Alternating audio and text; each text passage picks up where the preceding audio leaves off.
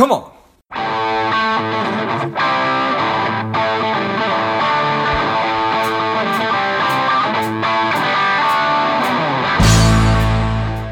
Welcome to Money Savage, a savage approach to personal finance. This is George Grumbacher, and the time is right. Welcome today's guest, the strong and powerful Robert Seawright. Robert, are you ready to do this?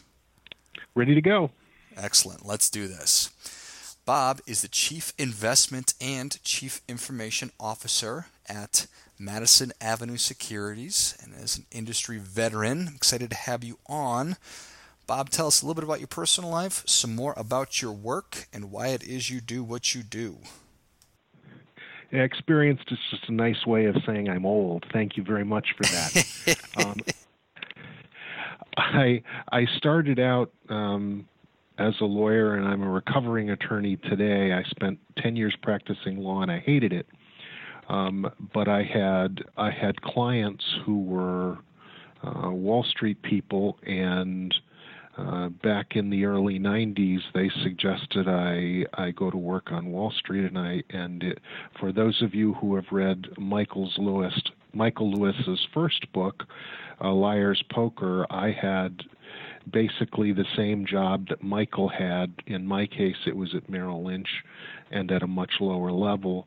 Uh, and in Michael's case, it was at Salomon Brothers. So. Um, uh, I started uh, at Merrill in 1992. I was uh, there for a bunch of years, uh, initially in New York and then out here in California where I am now. Uh, Merrill wanted me to uh, move again, and that was not ideal for me, so um, I left and I went to work where I am now. we're a small uh, investment advisor and broker dealer uh, in San Diego, and um, I like it a lot. I'm in charge of figuring out the uh, the investment platform for our clients, uh, due diligence, um, as well as uh, education and training for our advisors. Pretty much, plus whatever else shows up. whatever else needs doing. That's right. Uh, on the personal side, I've been married for almost 40 years.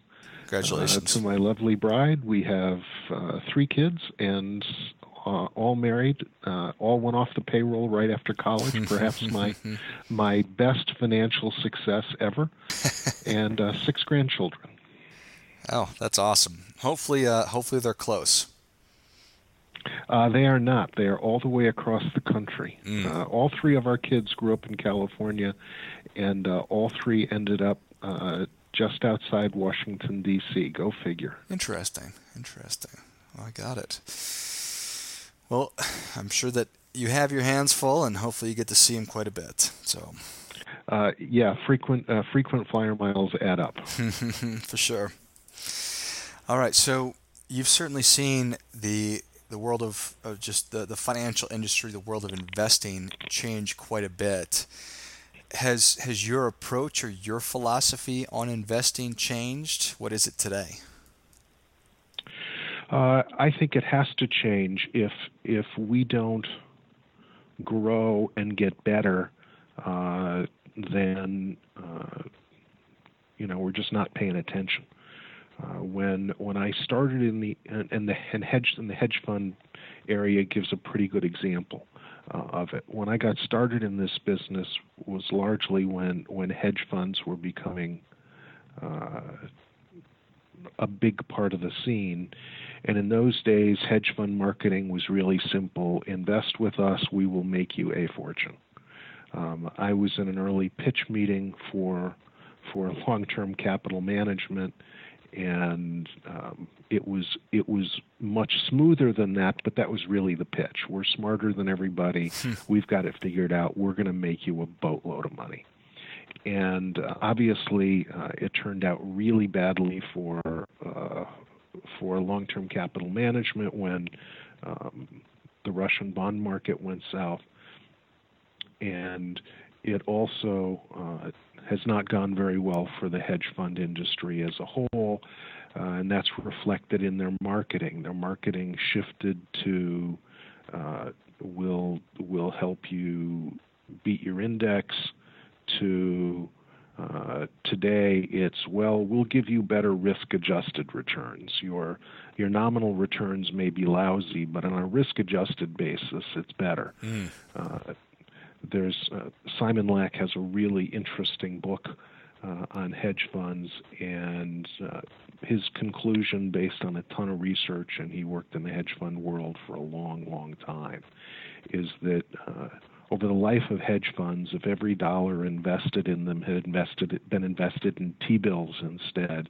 they'd have made more money. Wow. Um, and and so, uh, you know, if you don't pay attention to that and change your outlook, uh, something is wrong. My my approach today um, is that it's really really hard to beat the market. Uh, the phrase I use is that um, it's easy to demonstrate that markets are inefficient, but it's still really hard to beat the market. Uh, if uh, and for most people, especially for younger people, there's no need to beat the market. Um, and I say to my kids uh, who are young and who invest uh, that that you don't need to get fancy. Over the long term, if you in, invest in the market, uh, there's every reason to think you're going to do really well. So um, there's no need to fuss about it and, and worry about it. Uh, lower costs are much more important than a than a uh, a fancy strategy. And so if you if you tax loss harvest, if you uh, keep your costs really low and have broad diversified market exposure, uh, you're going to do uh, almost surely really well over the longer term. And and that's my approach for most people most of the time. Uh, for people who who think they need to beat the market or want to beat the market for some reason, uh, there are ways that you have a chance to, uh, but you have to recognize that that your margin of error is high, and you need to understand that and be prepared for that. And secondly, uh, there is tremendous gain to be had uh, with financial planning for for managing your taxes, for managing uh, your uh, uh, less your asset allocation and more your asset location, for uh, making sure your your legal affairs are in order, that you have the appropriate trust, that the estate work is done, um, and that you you're simply prepared on a family basis uh, for what's to come. So my approach um, is much more holistic and, and financial planning based than when I started in this business, uh, when it was simply uh, what's rich, what's cheap, how can I make money. A lot of great stuff there. I, I, I appreciate you uh, walking us through that. And I, I'm I'm with you. I think that simple does not mean uh, bad. I think that the more we can simplify things and make things easy for people to understand, then it's better. Um, from a from a behavioral finance basis, uh, there's really good evidence that it's better. And that Daniel Kahneman that thinking fast and slow that line that he said that it's an entire that financial services or the world of investing is there's an entire industry built on an illusion of skill.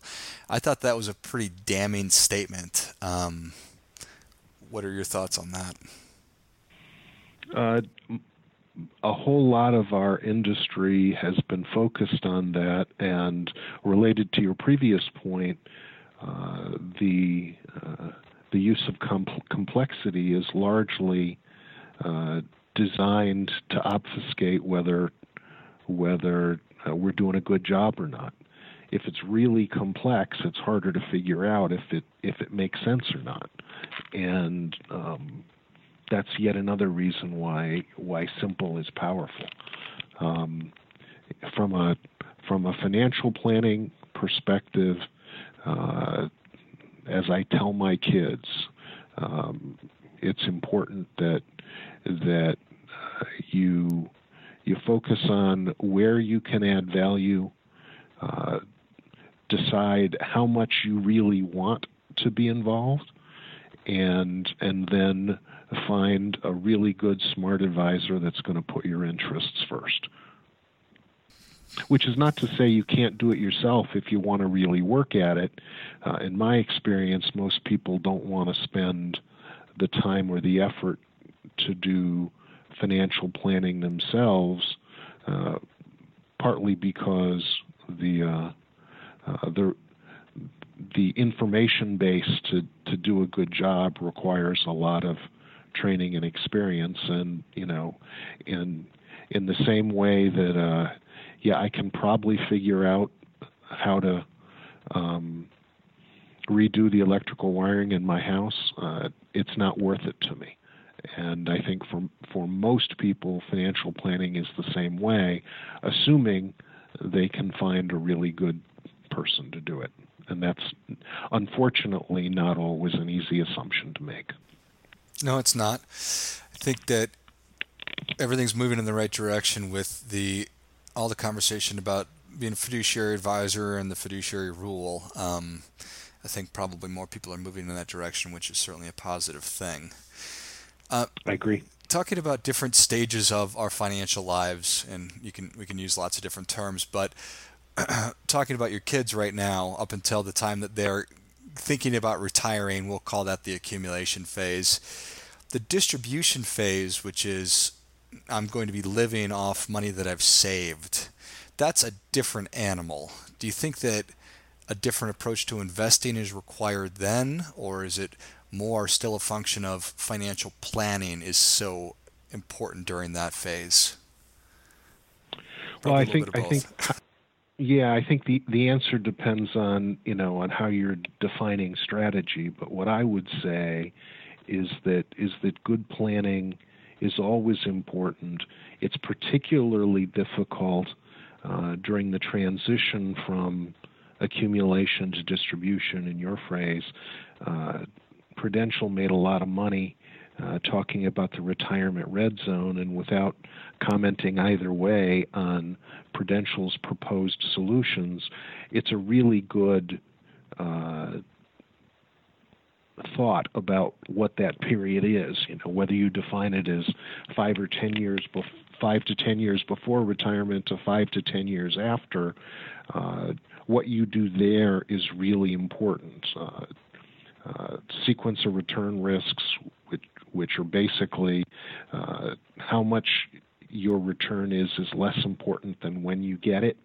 Uh, matters a lot there. In short, it means if you if you suffer uh, significant losses shortly after you retire and you are taking income from your portfolio, uh, it can be really difficult to recover from that. And so managing that period um, can be really difficult and is really important. So um, uh, that's kind of a long winded way to say I agree with you a little bit of both is the right answer. yeah, I, I, I, appreciate that. And that is, uh, as as you know, uh, doing actual retirement planning is such a tricky thing in designing that retirement income because there's not necessarily a right or wrong answer to it. So having a good advisor that you're working with is is probably key. Sure, because we all have different ideas and approaches and responses to what happens in the world. And uh, figuring out what that is or what those are for each individual is really difficult, and a good good advisor can help you do that. Uh, and I mean a whole lot more than you know ten questions and answering that's what your risk tolerance is. There's more to it than that. Um, you have to figure out how much risk you need to take to get to where you want to go, and then how much risk you have to take uh, based on expected returns and a pretty good approximate approximation of what the future could hold, and then figure out how to resolve uh, the conflicts between those three different conclusions, and in most cases, they are going to exist. So something has to give, and you have to figure out how to make those. Uh, make those decisions in the best way you can, and a really good advisor can help you do that. Got it. So, a really big global question for you. Um, sure. Do you think that that we're headed in the right direction with personal finance, just the the average American? And if yes or if no, what what needs to keep going or what what needs to change? Broadly speaking, I think we are going in the right direction. Things are better today than they were 10 years ago, for example. Uh, but that's not to say there still isn't a long ways to go. Uh, from a big global perspective, uh, I would, uh, uh, while I am hopeful that uh, the SEC can put a global fiduciary standard in place, certainly I would support that. Um, but I think the bigger issue uh, over the long term is raising the bar for the standards for how one can become a financial advisor.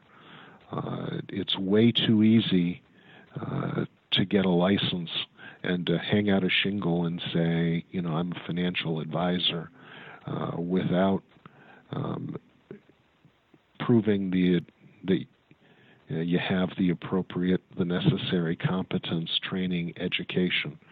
Uh, it's way too easy. And I, if if I were made, you know, king for a day in this area, I would uh, I would create a plan not to not to blow people out of the industry who have been in it for a while, but I would create a plan to dramatically increase uh, the level of training and experience required A to get a license and B to keep a license. Got it. I appreciate that. Well, Bob, Savage Nation is ready for your difference making tip. What do you have for them, sir? In my world, uh, we spend a ton of time uh, talking about uh, investment strategy and portfolio and portfolio maximization, portfolio optimization, when the truth is, uh, by every model of every study done, it is way more important that you save more money uh, and save as aggressively as you can than exactly how you invest the money you've saved. Your savings rate is way more important than the rate of your return on your portfolio. So if um, the younger you start, the better. The more you save, the better. Compound interest is a marvel. Uh, so, my one bit of advice uh, to everyone, but especially to younger people, is save as much as you can, as long as you can, and the more you do that, the better off you're going to be in the long term. Uh, my secondary advice, uh, especially to younger people, this matters much more to them, is invest in yourself. Uh, there are enormous uh, returns, quote unquote returns, available to you by investing in yourself, whether we're talking about school or training or simply reading more. Uh, the more you invest in yourself, the better off you're going to be over the longer term. It's true across the board, it's especially true for younger people. Well, that is great stuff. That definitely gets a come on. Come on. So, Bob, thank you so much for coming on the show. Where can Savage Nation learn more about you? Uh, I write a blog called Above the Market. It's at rpseawright.com. R is in Robert, P is in Paul, Seawright, S E A W R I G H T dot com, and there's contact information there if anybody wants to get in touch. Excellent. Well, Savage Nation, if you enjoyed this as much as I did, show Bob your appreciation and share today's show with a friend who also appreciates good ideas. Go to rpseawright.com, which I will list in the notes of the show as well. Thank you again, Bob. Thank you, George. I'm happy to be here. And until next time, keep fighting the good fight because we are all in this together. What's up, Savage Nation? Please support the show by subscribing, leave us a review and definitely feel free to share us with somebody you think would like it. Come on!